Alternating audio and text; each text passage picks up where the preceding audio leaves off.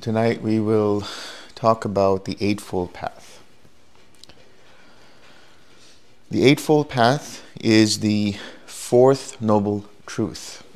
It is the way leading to the cessation of suffering. And by following the Eightfold Path, we live a very balanced lifestyle.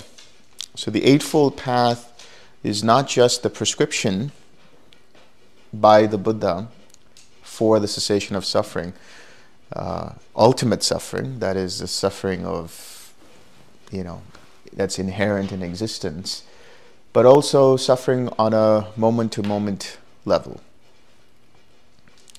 So, what are the factors of the Eightfold Path?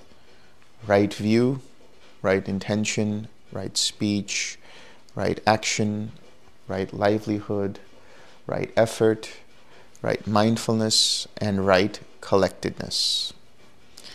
When we talk about right view, at the very basic uh, level, right view is understanding what is wholesome and what is not wholesome, what is wholesome, what is unwholesome.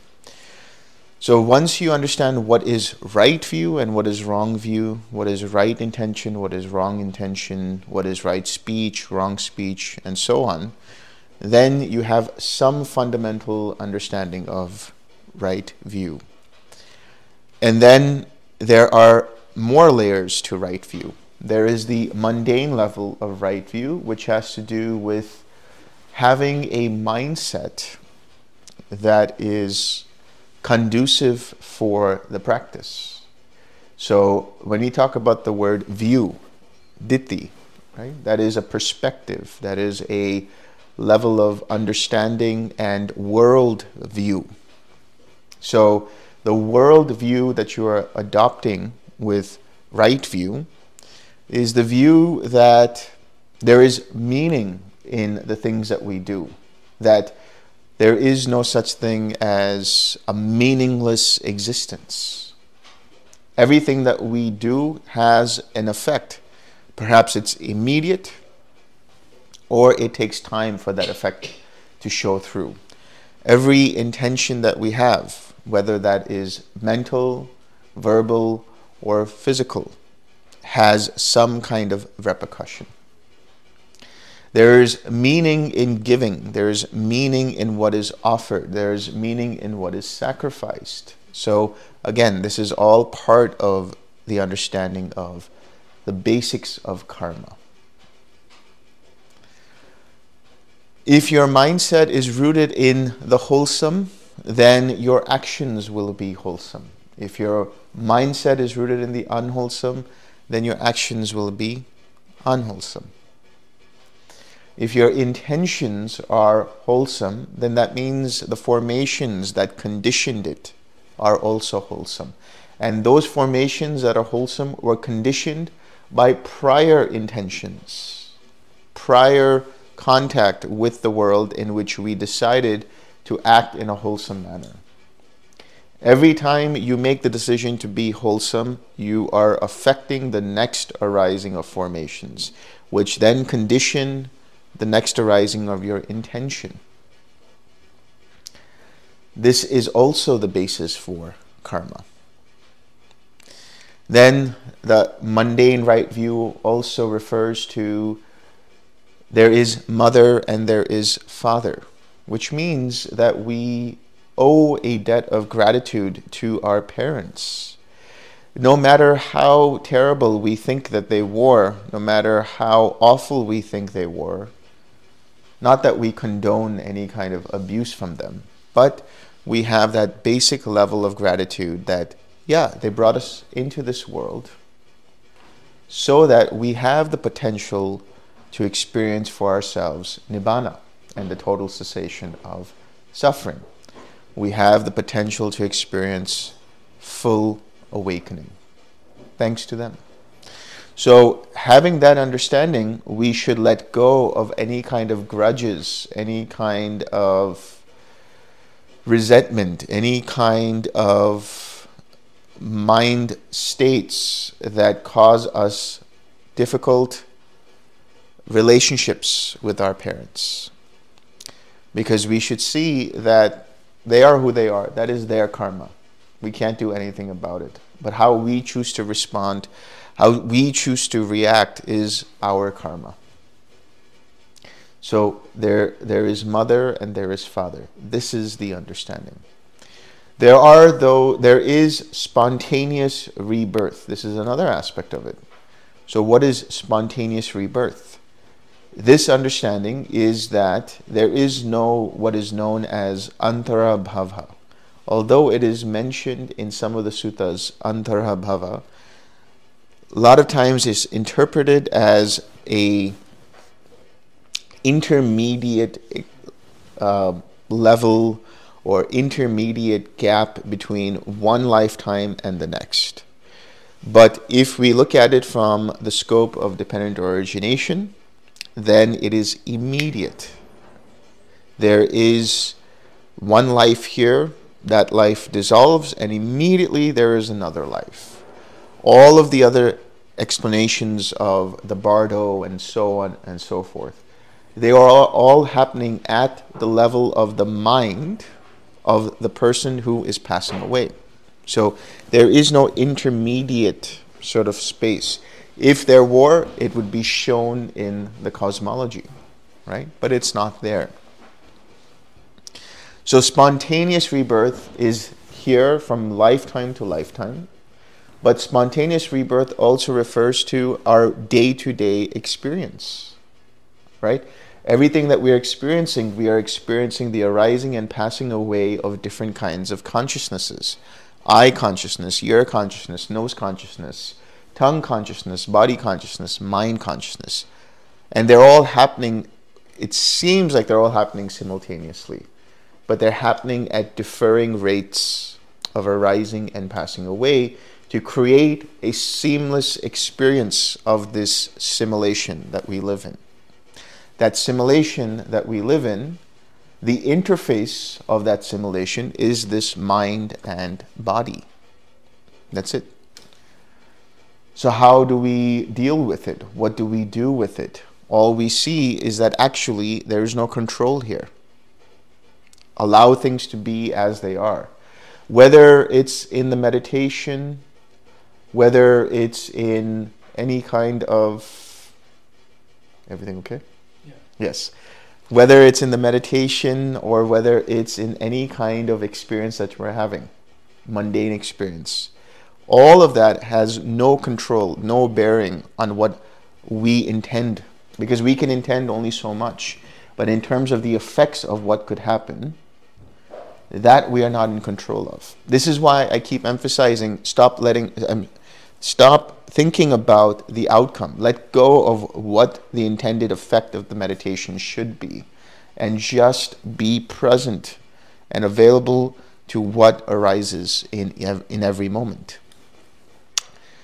So then, finally, the mundane uh, level of right view talks about there are those Brahmins and teachers who have experienced the path for themselves and are able to speak from some level of experience. And so, due respect should be given to them. What does that due respect mean? It's not just empty veneration or bowing and all of these other things. It's just acknowledging that it is possible, right? A true. Um, person of the Dhamma doesn't care about veneration, doesn't care about ceremony, doesn't care about rites and rituals, doesn't care about, oh, he didn't respect me, he didn't bow to me, she didn't say this, she didn't do that. No, all of that is unnecessary for the mind that is free of all craving. So, what is the purpose of that? It is to acknowledge that what this person has achieved is possible, and therefore, we are being open to listening to what that person has to say and then internalizing it for our own experience. The supramundane level of right view is the understanding of the Four Noble Truths. Every time you become aware of the Four Noble Truths in every given moment, you have right view. Every time you're able to recognize suffering, whether that suffering is dukkha in that moment, or clinging or craving or being, every time you recognize an intention towards the unwholesome and you let go of that, in other words, you abandon the undue attention to that, and you experience a cessation of that suffering. You experience a cessation of that dukkha. You experience a cessation of that clinging, of that being, of that craving. You, ex- you experience the cessation of identifying with the feeling. Every time you see that, by letting go, by using what? The Eightfold Path, the heart of which is right effort. And what is right effort? Six R's or four R's or whatever you want to call it. But right effort allows you to go from wrong view to right view, wrong intention to right intention, and so on and so forth. So every time you're able to recognize this and utilize right effort, you are practicing or applying the Four Noble Truths in that situation. What are the Four Noble Truths? The first Noble Truth is of dukkha, suffering. The second Noble Truth is of tanha, or craving, the samudaya, the arising of suffering, arises due to craving. Craving here being the abbreviated form of the links of dependent origination that cause suffering craving, clinging, being, birth of action, underlying tendencies, and so on. And then the third noble truth is nirodha. Nirodha doesn't just mean this special state of the cessation of perception, feeling, and consciousness. Every time you let go of craving, every time you relax clinging, every time you let go of being, you are experiencing Nirodha in that moment by utilizing the four R's or the six R's. That's the fourth noble truth. So, how do you perfect right view? You fully understand all aspects of suffering. You fully abandon all causes and conditions for that suffering. You totally, completely realize Nibbana, the total cessation of suffering.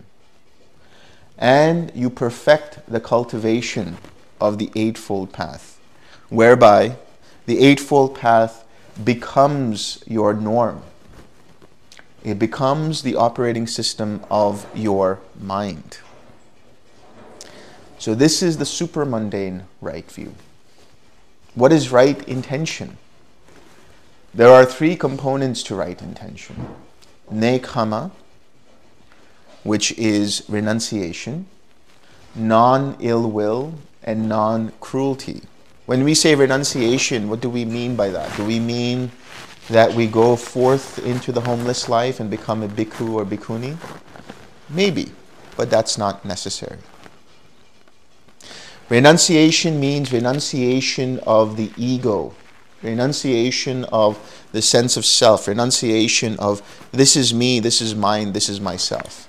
So every time you are outcome driven in your meditation, every time you want a certain way or experience in the meditation, you don't have right intention. Because you have a sense of self tied to the meditation. But if you let go and allow the mind to settle into the meditation, allow things to be as they are, you are renouncing in those moments the me, mine, or myself. And you're allowing things to be. This is the true meaning of renunciation. And it is facilitated through the cultivation of equanimity. What is equanimity? Equanimity is seeing things as they actually are without getting caught up in them one way or the other. If it's a pleasant experience, you only note, okay, it's a pleasant experience. But you don't get excited by it. You don't identify with it. If it's an unpleasant experience, you say, okay, it's painful here. But you don't, you don't get caught up in it. You don't say, I don't like this. If it's a neutral experience, you say, okay, it's neutral. But you don't identify with it and say, this is my experience. So, through the cultivation of equanimity, Forget about what equanimity feels like. Forget about that equanimity is feeling calm and tranquil and balanced and all of that. True equanimity is about being disengaged with everything that is happening. How do you do that? By mindfulness, through mindfulness, through the recognition of the present moment in every single circumstance. When you have that, then equanimity prevails. Equanimity arises on its own. There's nothing you need to do. Just being available without attaching sense of self to it is the beginning of equanimity. So forget about how it feels like. See what's happening in your mind in relation to the present moment. Am I taking this present moment personally, or am I, am I allowing things to be as they are and seeing them for what they actually are, which is dependently arisen, therefore impermanent. Therefore, if I hold on to it, the cause of suffering. Therefore, not to be taken as me, mine, or myself. Then we have non ill will. What is non ill will? Not having aversion towards anyone, not being irritated by anyone, not being frustrated by a situation, right? Not being angered by anything. Non ill will. This is cultivated through the practice of loving kindness. Again, forget about what loving kindness is supposed to feel like. What is the fruit of loving kindness? Not being averse towards any situation allowing the situation to be as it is. If it's a if it's a painful or unpleasant situation not letting your mind get angered by it not letting your mind get irritated by it not letting your mind want to change the situation. Just allowing things to be as they are. This is non ill will, cultivated through loving kindness. And then we have non cruelty. What is cruelty? Cruelty is adding to another being's suffering. Right? Cruelty means that we recognize that another being is suffering, and instead of easing away from that and letting them be in their suffering and wishing that they were free of that suffering, helping them out of that suffering, we only add to their suffering. How does this happen? A very mundane example of that is somebody gets angry at you and they start shouting at you and criticizing you. What is your first reaction to it? You become defensive. You say, That's not me. Right? And then you lash back. In lashing back, you're not recognizing that the other person is suffering. Because the reason that they are getting angry, the reason they're becoming critical, is because they are feeling some inherent suffering. And for us to only lash back at them is adding to their suffering. So, the cultivation of compassion, the recognition of suffering in another being, and being available to soothe them from that suffering. If they get angry at you, what is what is the way to deal with that? Do you get angry at them? Or do you realize that they're suffering? Let go of your own anger and try to de escalate the situation and try to bring peace to their minds. This happens through the cultivation of compassion. Then we have right speech. Right speech means abstaining from speech that is divisive, that is abusive, that is harmful, that is false, that is gossip, that is unnecessary. Right? What is divisive speech? You hear one thing here, you hear another thing there, and you say, This person said this to you, and this person said this about you. And you start to create a rift. Abusive speech and harmful speech. You bring down a person's morale through your speech. You criticize them in a deconstructive manner, in a destructive manner. You call them all kinds of names and things like that. What is gossip? Talking about a person which you may know to be true or untrue. But how do you know if it's gossip? If whatever it is that you're saying to that person, about that person, to someone else, and if that person were in the room, would you say it? If you would not say it, then there's your answer. It's gossip. You just need to continue the grapevine, right? You just need to let people know what you've heard about this person. But imagine that person being in the room. How would they feel? Unnecessary speech. What is unnecessary speech? Oh, did you see the game last night? Did you see that guy score? Did you hear what happened to this and so and so celebrity? Did you hear they broke up with them? Right? Did you hear what happened on the news the other day? Right? All of these things are unnecessary speech.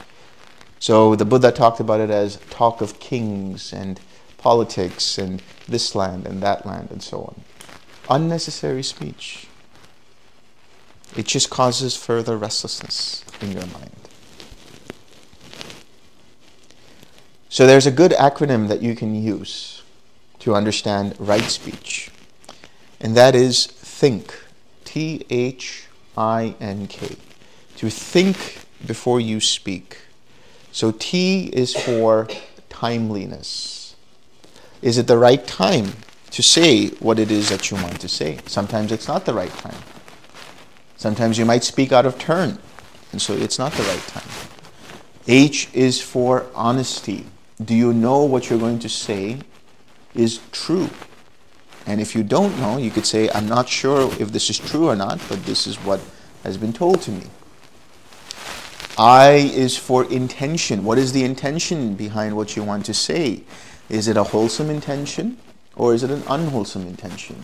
Is it to bring people up or is it to bring people down? Right? What is the intention? N is for necessity. Is it necessary for you to say what you have to say? Is it for their benefit or your benefit or the benefit of both? And K is kindness. Can you infuse whatever it is you're going to say with kindness? I had a question about this where somebody said, well, what if we have to reprimand someone? What if we have to scold our children? What if we have to give a talking to our employees? I said, you can, you can, you can shout at them, you can be stern at them, but can you do it with loving kindness? right? Because the speech can be harsh, but it can be also beneficial, right? The speech could be sound harsh. The speech can sound ironic. The speech can sound sarcastic, but it's getting through to the person. And the intention behind it is not to harm the person. The intention behind it is to motivate them to come out of their whatever it is, their procrastination or their bad behavior, or whatever it might be. In fact, you will see in the suttas some examples of the Buddha using what seems to be harsh speech. He calls Sati, son of a fisherman, misguided man, which is a very tame translation of what actually it is. Because in the Pali, it comes from the word mogha purisa, which means, you stupid fool. So, and then there are other times where a monk will speak out of turn and the Buddha will reprimand him. So it's not being abusive, it's trying to uh, identify the problem in a way that brings immediate attention to the situation. And then later on, out of compassion, the Buddha explains what he's saying and what he's doing and then tries to correct that person's understanding. So think before you speak. What is the intention? Is it an intention to bring someone up or is it an intention to bring them down? That's the kindness part. The kindness is if you can do it in a way that can create some value in their mind in relation to the Dhamma, or at least in relation to them not continuing that bad behavior, then that is an action of kindness. That is an act of kindness. Then we have right action or right behavior. And this is essentially following the precepts. right? So that means abstaining from killing or harming living beings, abstaining from taking what is not given, abstaining from sexual or sensual misconduct, right? So uh, when we talk about lying, abstaining from lying, of course, that's part of right speech. Now, it doesn't talk anything about abstaining from intoxicants in right action, but it is implied if you want to have right mindfulness. So, what does it mean, abstaining from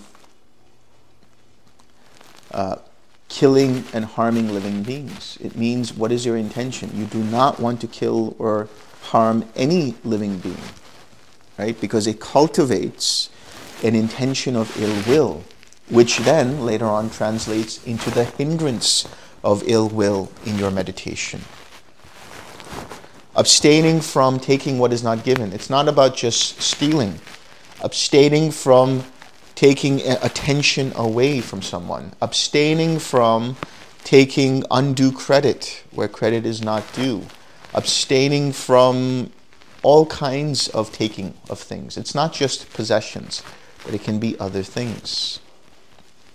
Because that cultivates a hindrance of restlessness abstaining from sexual or sensual misconduct. What is sexual misconduct? Sexual misconduct is essentially cheating on your partner.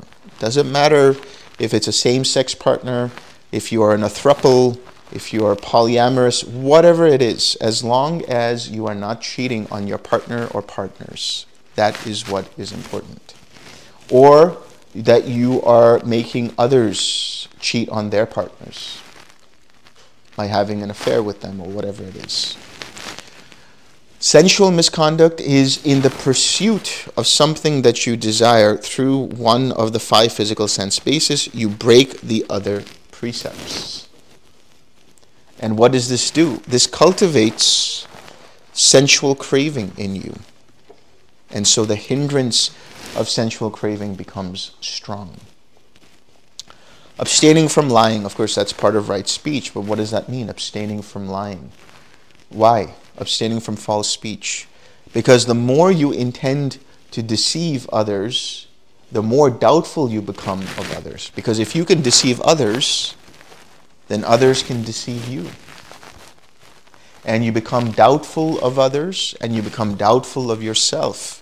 And that results in doubt of what is true and untrue, what is wholesome and unwholesome. And this cultivates the hindrance of doubt. And finally, though it's not mentioned in right action, we talk about abstaining from taking in, or indulging in intoxicants. So, what does this mean? What do we talk about when we say intoxicants? It really refers to alcohol, but it also refers to anything that pulls our attention away and makes us obsessed by it right?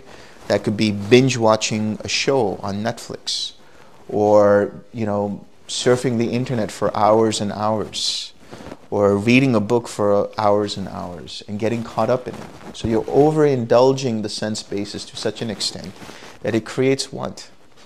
It creates sloth and torpor. How do you feel after you binge watch a show? You feel exhausted.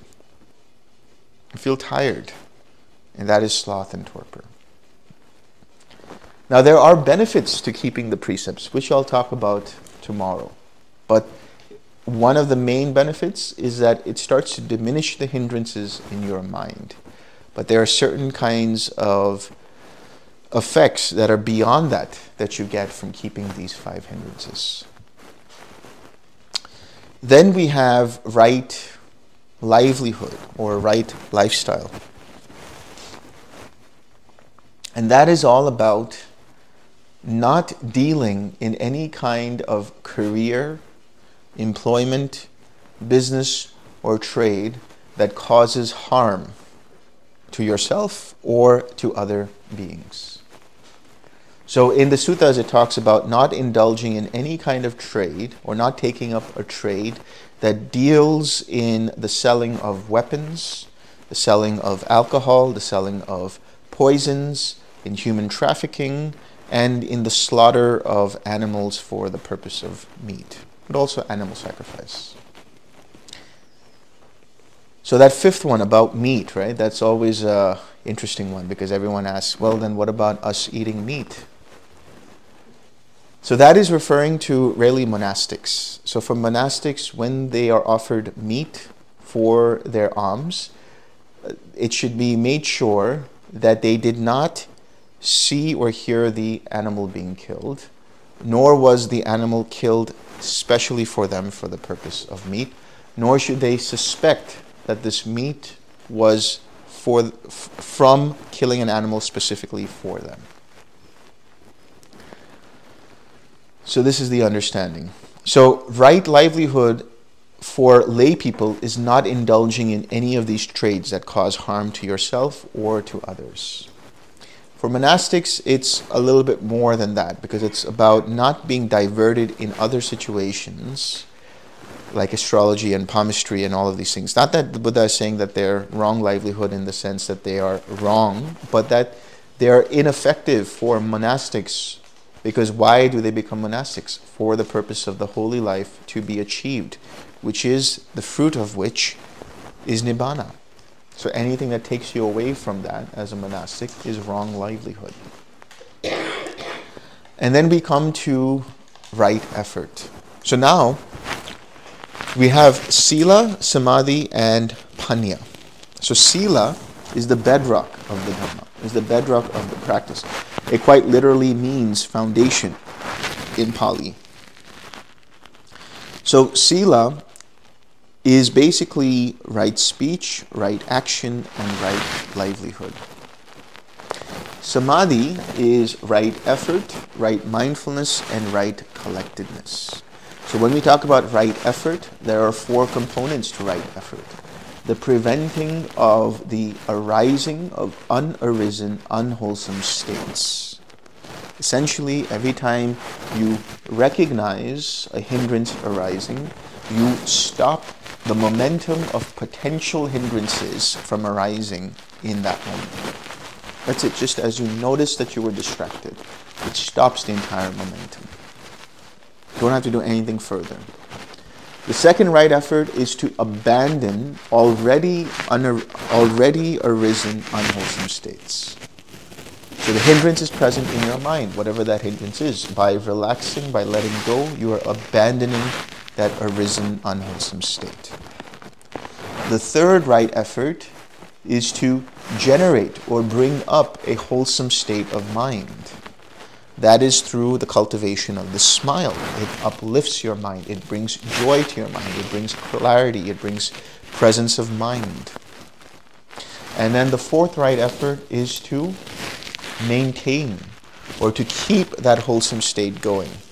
So when you collect your mind around an object, you are maintaining the attention on something that is wholesome. This is right effort. And so it is through right effort that you are able to go from the wrong factors of the wrong path to the factors of the Eightfold Path. Right? Because when you recognize your mind is going towards wrong view, that's recognizing it.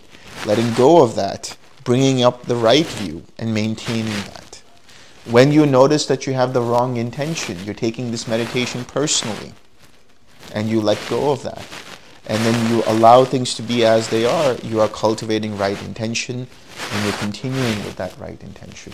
When you notice that you have uh, an intention to deceive someone, or intention to spread gossip, or an intention to abuse someone with your words, the intention is there. You recognize it. You let it go. You cultivate the right intention. And you maintain it by acting properly, by using right speech. Likewise for action, likewise for livelihood. This is why right effort is the heart of the practice. And it is the equipment, as it's mentioned in Majjhima Nikaya 43 and 44, actually in 44. Uh, if I remember correctly.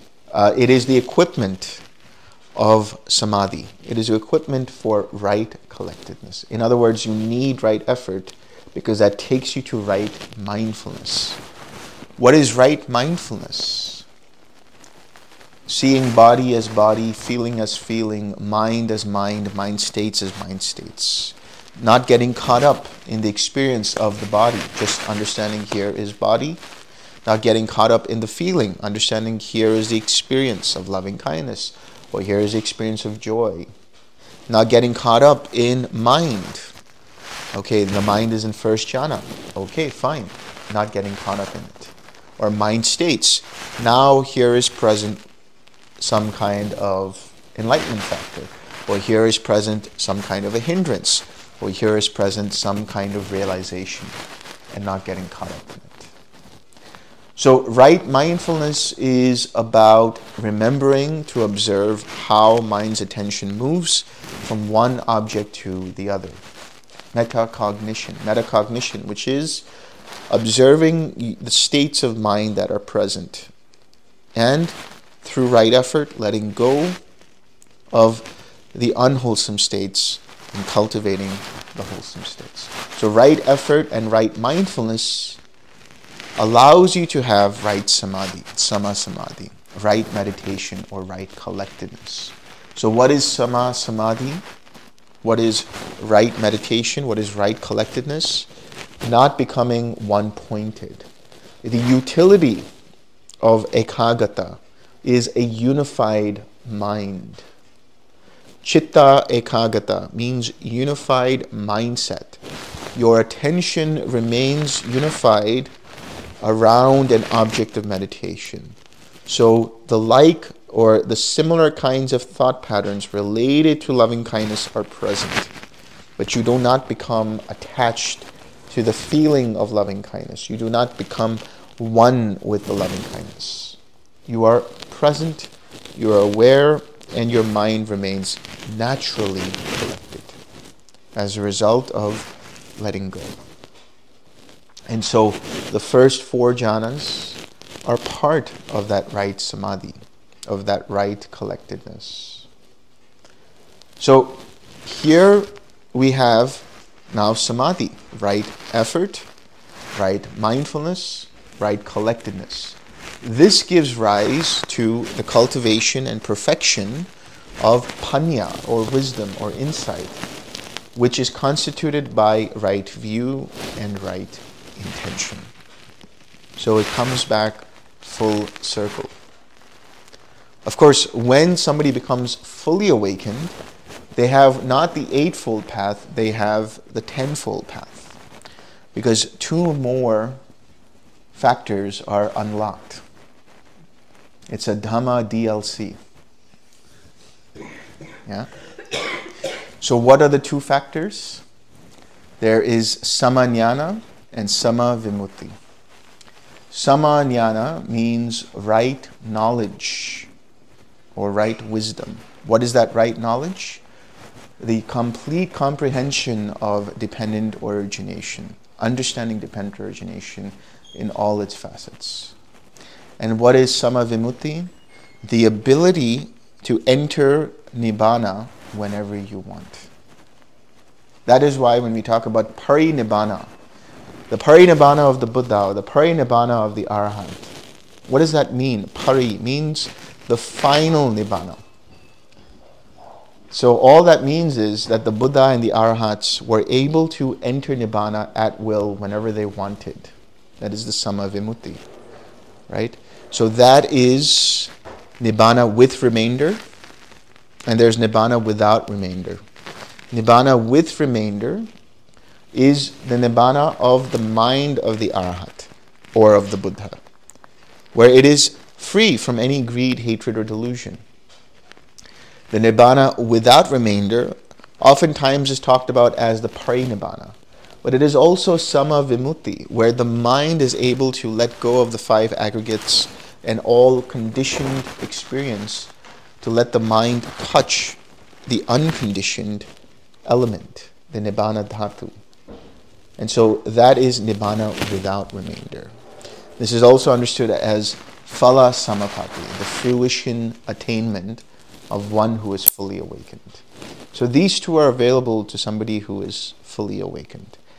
The ability to see dependent origination in all facets and the ability to experience nibbana at will. And so all parinibbana means is for the last time, the mind enters into nibbana. And that's the extinguishment of the five aggregates right there and then.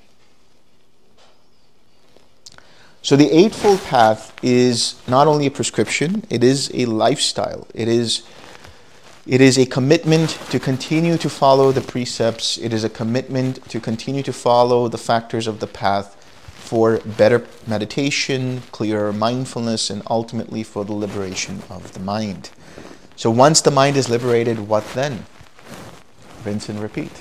Because the Eightfold Path then becomes the norm, it becomes the automatic process in the fully awakened mind. And so that mind is said to be spontaneous. Spontaneous not because it says, okay, let's go bungee jumping now, or, you know, let's go skydiving, although it could be, but it doesn't have to be. But when we talk about spontaneity, we're talking about using intuition, the ability to navigate the world and navigate people around you or with people around you, utilizing the Eightfold Path. And so the spontaneous action, the spontaneous speech is rooted in right action, rooted in right speech. Right? That spontaneity means I notice this is what is going on, and so I am doing or saying or not doing or not saying as in accordance and what is appropriate to and with that particular situation. What is most beneficial and appropriate for the people around. And it's not coming from any kind of thinking process. It happens when the mind is completely quiet, yet alert, and available to the intuitive understanding of existence. Right? So, what that means is when the mind becomes quiet, the quiet mind is the womb of intuition. When the mind becomes quiet and the heart is open, then intuition arises. Because in that moment, you are able to say exactly what is required, or you're able to do what is exactly required. Or maybe not say anything, or not do anything. And so, for such a mind, for that awakened mind, they don't produce any new karma. So, for such a mind, no ignorance is there, but there are formations, there are there is consciousness, there is mentality, materiality, that's the mind and body.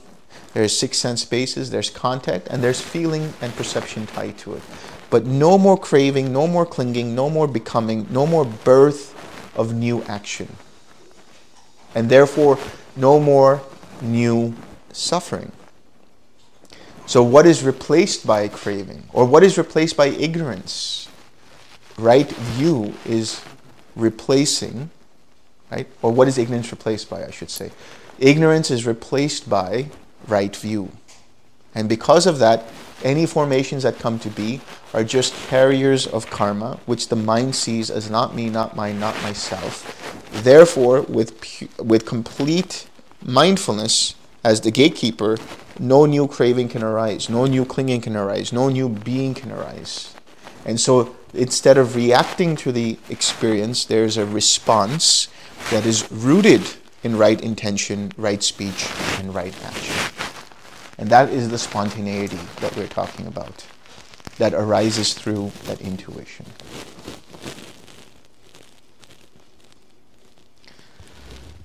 Any questions?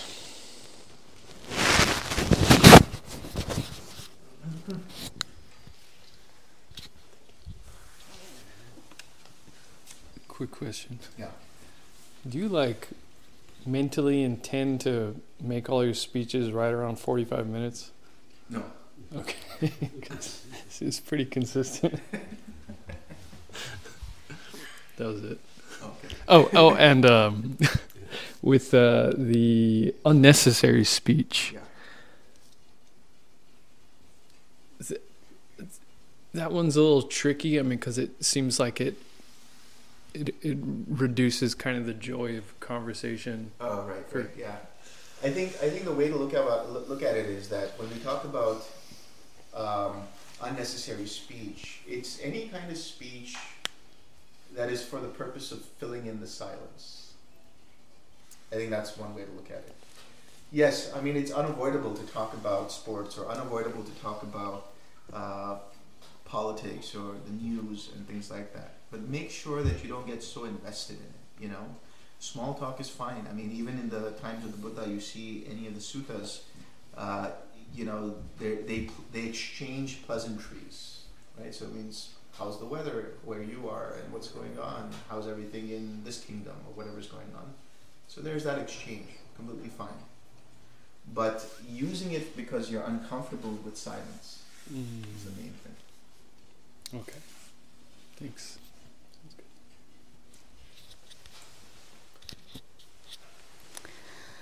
Mm, I'm trying to incorporate my understanding from um, what you said about spontaneity into a new understanding of decision making and just wanted to double check if my understanding is correct. So it's really, decision making is really like a moment by moment action facilitated by an intuition that's conditioned by that kind of calm, still mind. So is there such a thing like long term decision making or strategic planning then? No. There's an inclination that this is probably where things are heading, but then small incremental steps towards that happening in every moment. Um, and when we talk about decision making in terms of making a decision between two choices or a multitude of choices, what we're saying is we're not actually strategically thinking about each one or even tactically thinking about each one. We're just saying these are the present available choices. I'm going to let that go, and when it comes to me, it'll come to me. So, not thinking about them, not analyzing, not reflecting, not doing anything this is what is available right now in terms of choices. I'm putting it out to the mind to consider it, but I'm not going to consciously engage in any kind of thinking or analysis. And then when I least expect it, the answer will come about. And that's the choice to make. So, how would like a business or organization sort of go about their planning and you know what they call conventional or strategic planning, uh, I I can understand it it will be guided by a set of values. If they, for example, if they like you know Buddhists, and then they'll be guided by that. But you know, then how? I guess what's your comment around that type of planning? Depends on what the motivation is. If a business is purely profit driven, then they will do everything they can to make sure that they have profits. So what do they have to look at? Is it in alignment with right livelihood? Is it in alignment with the Eightfold Path? Is it causing us harm or causing others harm in the pursuit of profit? Profit is okay, completely fine. The profit, the moment the business, this is the thing, the moment a business becomes purely profit driven, then it starts to lose credibility, it starts to lose respect, and eventually it tumbles. But if a business which is defined by the actions of its you know uh, its components, which are the people that make up that business, the employees, the officers, the board, whatever it is. If they are motivated by other values, as you were talking about, and those values become long-term goals, right? In the pursuit of those long-term goals, which means here's a target. This is what we want to do and that's the inclination. And by the way, this also applies in meditation. So that's the inclination, that's the goal. But if I keep getting obsessed by the goal, then I can't take the steps that are required for the pursuit of that goal or the accomplishment of that goal. But if I take incremental steps that are defined by the goal, that are with the with the shadow of the goal on whatever the decisions are, right? And we say, okay, these are the decisions or these are the possible variable decisions that we could make. And then we say, okay, what seems the best cause or the course of action? And that's where you require, let's say, especially in a business or any organization, a mastermind. Not one person should be taking the decision. It should be given to uh, an elect group of people whether that's the board or whatever it is, who comes to some kind of consensus, right, that are motivated by that long arching goal. And then you take the steps necessary for the achievement of that decision. And then profit will come whenever profit comes. That should never be the pure motivation. Now, the reason I'm talking about it in terms of meditation, what is the goal of the meditation? It's nibbana. Right? But if we get obsessed by when will I achieve nibbana, when will I achieve this particular state, then we are only, it's counterintuitive. We are only causing ourselves to hold on to things more and more. But if we know that that's the goal and we let go incrementally, and before we know it, when we least expect it, nirvana happens. And that also means in life, there is a certain life path, let's say, that we want to take. And we are motivated by a certain goal in our personal lives. But if you get obsessed by that continuously, constantly, then it's going to trip us up in the pursuit of that. If we say that is the goal, now here are the decisions, here are the choices. I'm leaving it up to, you know, some people say I leave it up to the universe or whatever, but I'm leaving it up to the mind to decide what it is.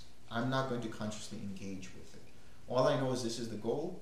Let me see, let the mind see what is the best course of action in the achievement of. And then it'll come in a eureka, eureka moment where it's like, that is what we should be doing, or that is what I should be doing. Mm-hmm. And you take that course of action. Thank you. That's um, very helpful. I do have another question in relation to intuition. Um, so, like for example, myself, um, still a beginner on the path, and while I'm still training to, to develop that type of intuition, then uh, in in the process, how do I sort of trust it? Because I know some of the intuition is probably while I wish that it's actually came up from a very quiet, still mind, but it may not. Uh, sometimes there might be a voice coming up, and I might mistaken that for oh, it's like a wise, intuitive, you know, like um, a voice. Um, what are are there any signs or something to look out for to sort of discern that something is like a true, wise intuition? So there is the intuition, and there is the mind that is thinking about this is what I want. So intuition never comes from desire. Intuition is desireless. Intuition is not motivated by anything. Intuition is not invested in the goal. Intuition is just completely independent of any kind of factors. And so, whatever that small voice that comes up, it is not motivated or it's not desiring something. It's just giving you some kind of wise words. It's giving you some kind of choice. This is the choice to make. It's not saying this is the choice to make because of so and so and so. It's just this is the choice to make. Plain and simple. Okay.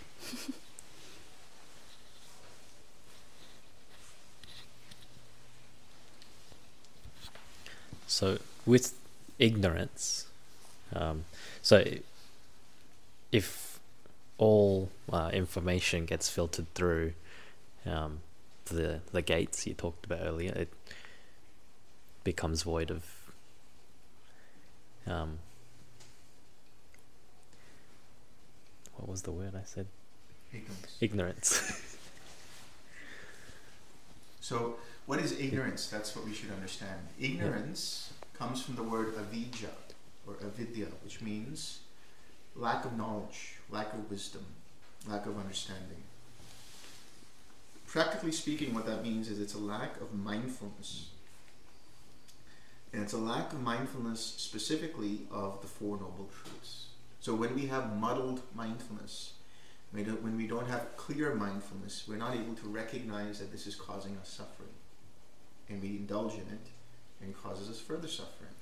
But if you recognize, oh, every time I take this personally, then it causes craving and so on. If I let go of that, then in that moment I experience the cessation of that craving. So mindfulness is what replaces that ignorance or deteriorates that ignorance. Okay.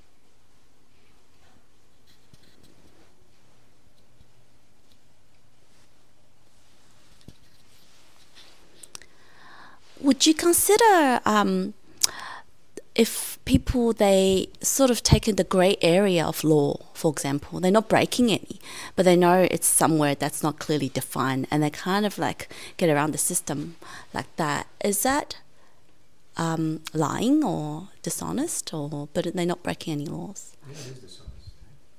Okay. It's like, for example, in the case of tax avoidance, there's a lot of people that try to grow their wealth and then avoid tax, but they're not breaking laws per se. It's like so in by by the values of principles of the Buddha, like that that considers as Yeah. So you work within the Okay. confines of what is available to you in terms of the tax laws. And if it makes sense, oh, okay, like up to a certain amount, like this is how much is taxable and this is not taxable. How do you define that? You use the laws of what is available to you. And hopefully you're right. If you're not, then you, know, you face the consequences. So you use what is available to you. You don't try to evade, go around, you know. So loopholes and things like that. There's nothing wrong with using using loopholes. It's all part of the game. So it's not a gray area. It's just what is available to you within the legal system.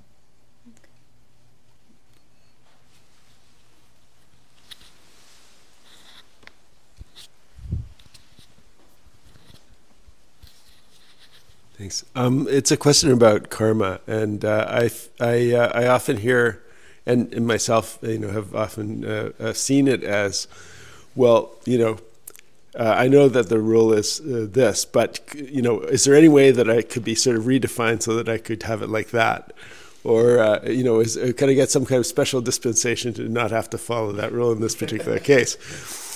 Um, but recently, what I'm coming to see is uh, uh, it's sort of like if you're a guide in the Grand Canyon, and uh, you know there's a line there, and, and if you go over the line, uh, it's it's gravel, and and you know anyone who steps over the line is going to go flying off into the cliff and die. Yes.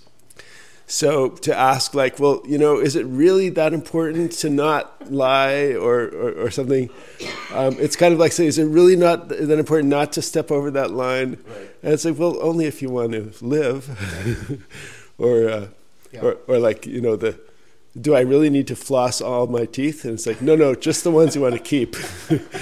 so could you speak a little bit about like the Yeah. because I have this feeling that they're sort of like I want to be right. I want to I want to work it in a way that you know, um, as opposed to like the laws of nature, which we recognize. Yes. If I ju- jump off the Empire State Building, I'm going to go. Gravity's gonna take hold.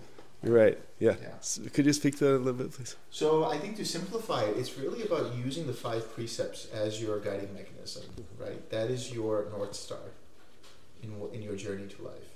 So if what I'm about to do does it break any of the five precepts, or do I have a suspicion that it might be breaking the five precepts? Better not to do it than if you have that suspicion. You know, if you have to bring it up in your mind to think about it, probably best not to do it. Um, so with regards to karma, you know, I mean, we, we are dealt with a certain kind of um, pack of cards in this life. And so how do we continue on with that situation? If we try to mitigate that karma through breaking the precepts or doing something outside of, you know, what is moral or ethical, then we're only causing ourselves more and more bad karma. So the only way to deal with karma is to face it head on in the present moment with total equanimity and mindfulness. So if it's the if if the karma or the karmic consequence is um, unbeneficial, if it's harmful, and if it's causing us pain and suffering, we have to deal with it.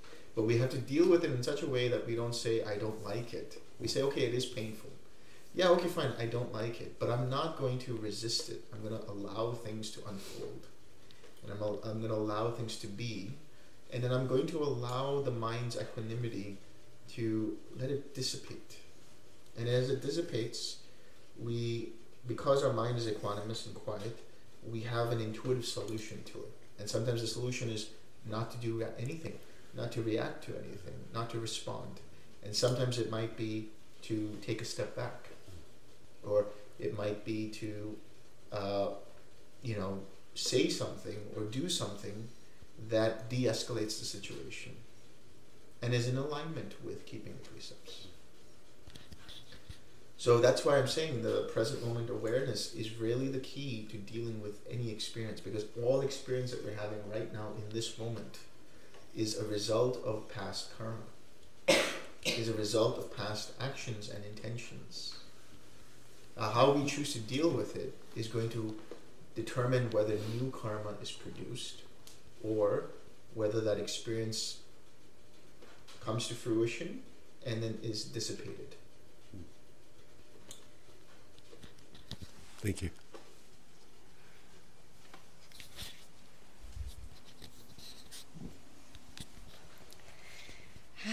Thank you for starting on the topic of karma. um, some tradition talks about purification of karma um, with some think chanting or, or so not, right? Uh, what is the difference um, between purification of karma and purification of mind. That's one.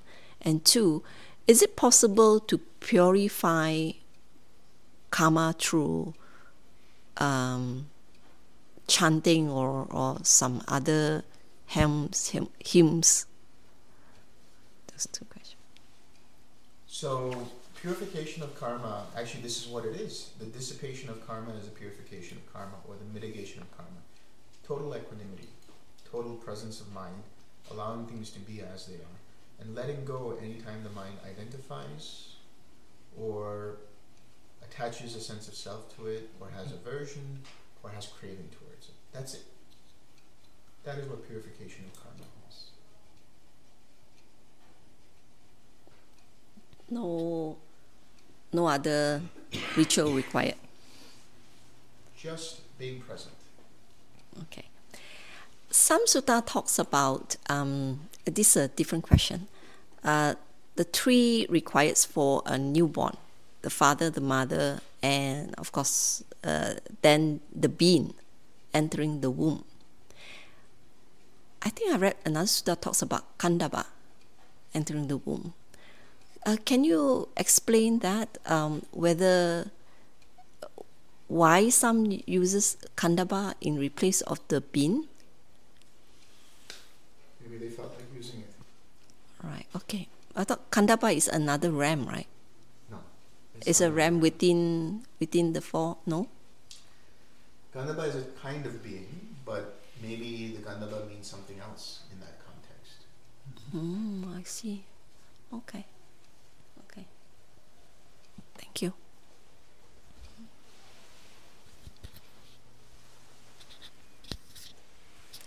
Okay, so you brought up the subject of Grand Canyon, and it reminded me of times when I used to do this sport called canyoneering, which is essentially down climbing and rappelling through these large gashes in the earth, climbing over rocks and stuff. And I got this analogy just going, and I want to ask you about it because I feel like it's it's it's like uh, it came up.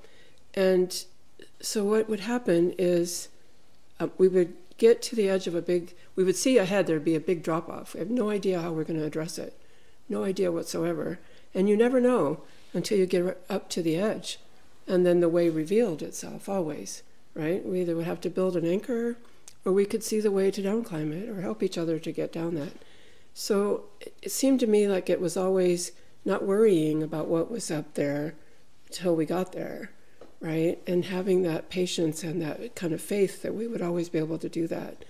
And I just wanted you to to uh, wanted to ask you to speak to having patience, to see there may be an obstacle but get to it, and and faith that there would be a way through. In meditation. So patience, you know, what is patience actually? How do we define patience? How do we understand patience? Because patience me can mean, or some people can take patience to mean waiting patiently. But waiting is just another word for craving. Mm. Waiting, you know, I've said this before, all samsara is waiting. We're always just waiting for something or another.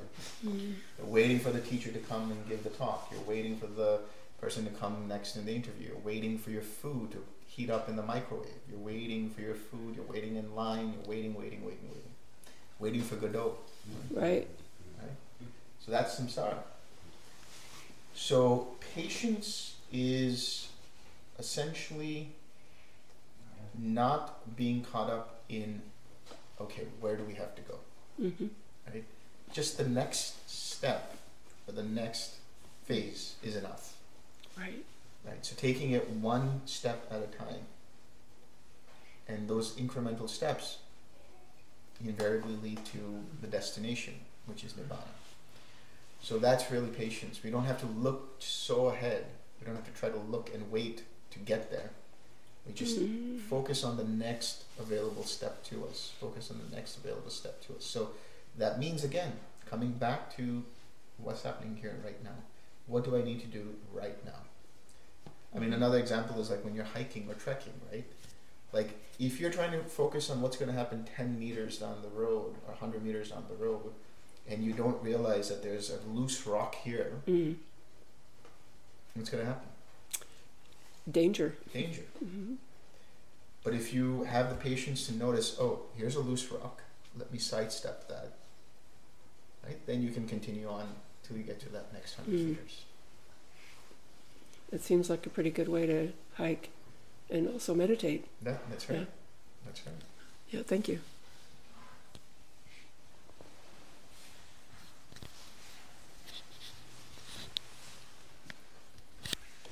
So this is a meditation question. Um, sometimes when I'm meditating, the what is it? At, at first, the breath is imperceptible, but then everything gets so quiet that it's perceptible again, Yeah. and it it's like almost distracting, and kind of like I can feel it rocking the body. Uh, so what do I do about that? the heartbeat too. The heartbeat too, Yeah. So these are signs that the mind is getting very, very quiet. Like the ringing in the ears again, you know, all those things that are happening. These are all signs that the mind is getting very, very quiet. So uh, that means if the mind gets caught up in it or gets disturbed by it, then there's not enough disenchantment. So just cultivate more equanimity. Prior to disenchantment, there's the cultivation of equanimity. So if it becomes too bothersome, if you can just relax and let go of it and just continue, that's great. But if it becomes too bothersome, then you take one step back. Okay. Okay. Meaning you take one level back, which is the equanimity. Okay. Uh, one other specific. Wait. So you said there's there's quiet mind and still mind. Still mind is like upgraded quiet mind. Yeah. Okay. It's quiet mind oh. 2.0. Okay. So when I'm in one of those, or this just happened, but it, it was it was like it, it kept evolving, and then there was a, a a layer underneath it, but there was like 35 layers. Yeah. Yeah. Uh, I just kept, I just kept thinking like, what do I do? I don't know what you're gonna say, but uh, yeah, is is there anything I should know about that? See for yourself what happens. But ultimately, yeah, in quiet mind, there's levels too. There's layers, but those layers are de- determined by what stuff you need to clean out. Oh, So this process of meditation at that level is about cleaning up formations, cleaning up karmic formations, right? by letting go, letting go, letting go, letting go. okay, okay. Is there sometimes a, a flash in between each level, It- like a flash of light? Uh, there can be, but that depends on your faculties. Like if you're able to see that, then that's how your mind um, interprets that. Okay, that's the next level, or this is the uh, border between one level and the next. Uh, okay. Yeah. It's just depending on if some maybe if they're a more visual person or something like that. And some people might feel like a downshift, like their whole body or their whole mind just goes like that. Yeah. Okay. Interesting. Thank you.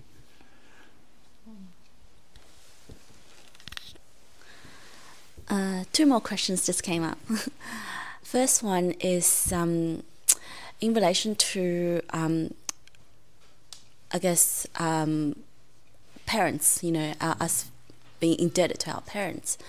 Um, I think a, a lot of people, um, you know, prioritize their family, you know, the parents and, and, and all that.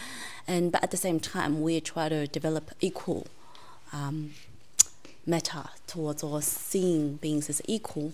So when it comes to like resource sharing and giving to parents or potentially can be given to anyone because everyone's equal, like what's what's your comment around that? I'm trying to understand the question. You're saying. I guess um, how to sort of approach that because say for example if I have whatever resource I can prioritize it by um, because I feel indebted to my parents I can give as much as I can to my parents to meet their goals and needs as long as it's wholesome support that or I can uh, redistribute it in different ways and help like say a lot more beings um, than just parents Yeah. Mm. So uh, the Buddha has given some advice about this in Digha Nikaya 31, which is the advice to lay people. And he talks about this interrelationship in society, which is in between between a teacher and their student, between a bhikkhu and a layperson, uh, between a parent and their child. And so the parent's responsibility is to make sure that they have a good education and they have a good upbringing so that they are contributing to society. And, you know, of course, traditionally speaking, making sure that they have a good life partner and all of these things. But the children's responsibility is to support their parents when their parents can't support themselves. At least this is the traditional understanding, right? And you see this now still in a lot of Asian cultures, especially in India also, where uh, par- uh, uh, children support their parents. They still give a portion of their income for the livelihood of their parents. That's a big thing. And I think that should be a non-negotiable. So whatever you have you have available, you divide it accordingly. And so that also talks about your resources or your income or whatever, where the Buddha says a certain portion is given towards the household, right, towards your expenses and the maintenance of your own life. A certain portion is given towards uh, saving for a rainy day, and a certain portion is given towards, you know, whatever it is that you want. Maybe that, you know, that uh, new Ferrari or whatever it is, you know, and to enjoy your the Mm. fruits of your labor. That's basically. it. But in, in, along with that, the household expenses could include, you know, what you can give to your parents. Right. So it just depends resource allocation, and that is all dependent upon your own lifestyle. Mm, okay, thank you. Um, the second question is in relation to thinking, because um, um, you know my understanding of what you said, pretty much the wise the wise um, decisions that comes up is usually not from a process of thinking, and so can you talk about the utility of different type of thinking? That, for example, critical thinking, analytical thinking. Uh, I mean, they do have a place. Um, can you talk to that? Thanks. Yeah, I mean, you know, and depending upon which educational system you're in, that's always been a big part of it, right? Like critical thinking, analytical thinking, um, you know, logical thinking, and so on. But they have their place insofar as the day-to-day things of like, okay, uh, I need to get this done at a certain amount of time, or I have to analyze these reports, or whatever it is. They have that utility. But over-analysis of anything just causes more and more restlessness. It just causes, you know, so that's the problem with uh, most people is they go back to ho- their houses or they go back home, or they used to because now we also do work from home, and they bring the workplace to the home, and they're still continuing that process of analysis. So if you have to analyze something, you have to uh, have some critical thinking towards something. Do it there, right there and then, and to the best of your ability. Six art or four art, and you don't need it. Because thinking itself um, ultimately causes suffering. It just causes all kinds of restlessness, all kinds of agitation. So a mind that has no thinking at all is a very peaceful mind. It doesn't mean that you become an idiot. Right? it just means that you become wiser. Hmm. Thank you.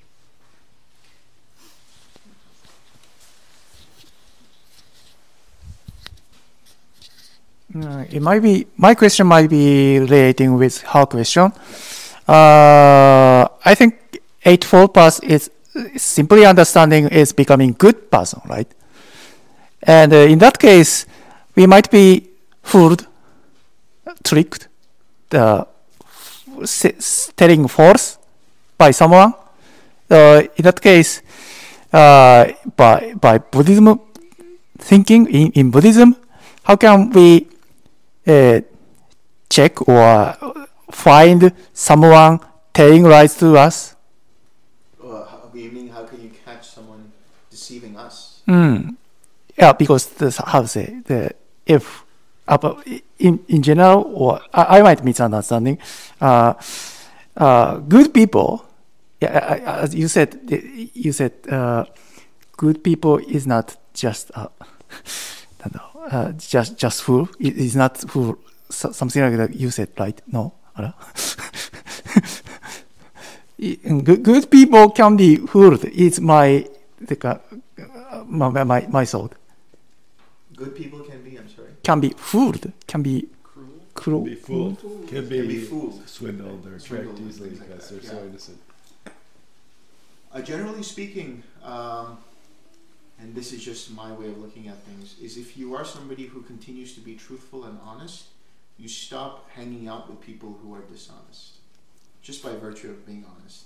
And that might take time. And yeah, maybe you might be fooled, you might be swindled, but then eventually you learn who to trust and who not to trust. And your your your group of people that you might stay with, or the organization that you stay with, you know, you might change over time, and you might go to some place which is more honest, and more more truthful. So the idea is, you can't prevent from being fooled or swindled, Ah, but you can learn from it. I see. Thank you very much. Yeah, that's something to say, John. Sorry, yeah, I just wanted to follow up on that question. So, um, but wouldn't you also say that uh, the more um, experience with the with our own tricky minds and all the ways that we deceive ourselves in the in the neuroses and stuff uh, leading, you know, uh, uh, of a samsaric existence, that the more wise we become, the easier it is to see through the deceit of another. Yes, yes, I, I would say that that's a good point. Uh, because you you, certain, you you get a certain vibe from a person too, right? Like you know, okay, these, this person is not really genuine, or there's something off about the way that they're speaking or Mm. behaving uh, with me, Yeah. and that comes from experience, and that comes from cultivation of the precepts and the Mm. cultivation of the Dhamma and so on. So, yes, but wisdom uh, can only be cultivated through experience. Uh-huh. Yeah. Yeah. So you need both. You need the experience, and then you need the discernment to be like, okay, I'm going to have my radar on, and see is this person actually being forthcoming or not. Yeah, yeah, thank you. So, do you have some?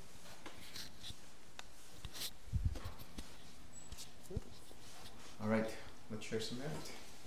Oh, sorry, I didn't. I thought uh, you had a question. No, I didn't. No, Can it's I fine. just follow up? Oh yeah, sure. sure. So, um, yeah, I want to ask. Uh, um, first of all, um, so the Ferrari. Let's say I want to buy the Ferrari. So my my dana allotment, because I would you know sort of be putting that as, as a high priority in my life. Um, to what extent is that sort of like the the uh, the uh, disposable income or whatever se- segment, and to what extent would it be okay, family? Let's tighten our belts so that we can support this mutually agreed upon uh, thing. Yeah, I think uh, that should be that should be a very important thing to look into, which is we should never try to tighten our own purse in the pursuit of providing dana. Otherwise, it's not dana. Hmm. Dana is freely given and comfortably given. Oh, oh. That's I haven't heard that. Thank you. Yeah. You have a question? Yeah. Okay, and then I'll take it back. Finish your question first. Okay. Thank you. That's a hot potato mic. tonight. um, oh yeah. So this is uh, sort of in the context of doing retreats and feeling over time like, oh, this retreat went really well, and some there's some great outcomes, and this retreat wasn't so great because there wasn't so many great outcomes or whatever. Um, but th- there's does seem to be over a long period of time uh, cycles of like this is the time to really, you know, uh, put on the gas and push, uh, really push forward with with hair on fire. And this is a time to kind of like um, sit back and take in the big picture and let things settle, uh, and just that that trust in in knowing when to work hard and when to, you know when to sort of like uh, push hard and when to Yeah. allow to settle. Could you speak to that? Yeah, uh, especially during retreat, let's say, Yeah, right? I yeah. mean, I, I think you could see that if you have a retreat model, like where you have 10 days, you have to see what your own, you know, quote unquote meditation clock looks like. Mhm. Like Yeah. maybe the first couple of days, you're kind of picking up steam, Yeah. but maybe towards the middle of the retreat, it's like full, full speed ahead, you Yeah. know? And so there, it's like the hair on fire kind of approach. And as you're settling out from the retreat, maybe it still keeps the momentum going, or maybe it starts to like sputter out. And now you know, like, okay, let me reflect back on the lessons learned and reflect back on the experiences I've had. But that's all dependent upon your own personal experiences in the retreat. And so you you find a rhythm that works for you. Mm. But generally, I would say like the first couple of days, you need some effort to pick up steam Yeah. and then maybe by day four, five, and six, it's like okay, things are doing really great. Yeah. And day seven, it's okay. And day eight and nine, now your mind's thinking about what do I do off retreat, right? Mhm. So instead of thinking about what do I do off retreat, you can cultivate like what did I do on retreat? Like what were the things that I learned? What were the experiences that I had? And maybe that might motivate you to go a little bit more, Right. right? Right. Or it just tapers off. Uh-huh. Yeah. Thank you. That's good.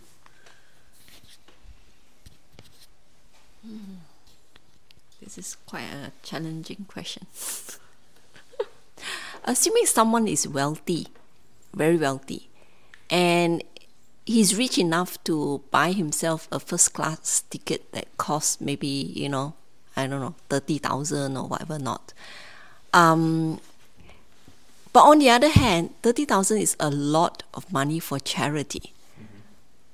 So would you consider that rich man then a fool for spending that 30,000 on a first class ticket? No. No. That's his choice. Okay. It's only judged by others, right? In that scenario, it's, it's, it, it's just commonly judged by others, but otherwise, in terms of the Dharma, there's nothing wrong. Absolutely not. I mean, if it's his well-earned money, he has a right to decide how he wants to spend it. Okay. He might spend thirty thousand dollars on a ticket, but he might spend three hundred thousand dollars on dana. Mm. Okay. over No need to feel of one year. guilty. Huh? No need to feel No need to guilty. feel guilty at all. Absolutely. Thank not. you.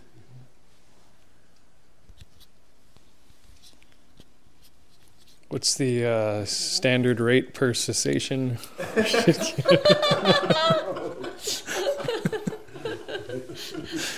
You have a I'll tell you tomorrow. Okay.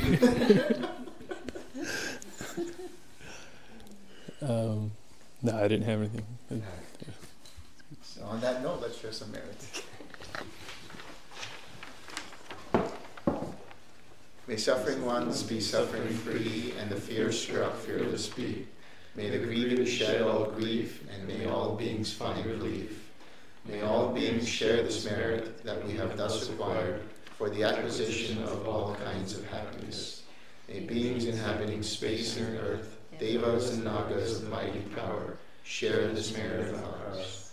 May they long protect the Buddha's dispensation. Sadhu.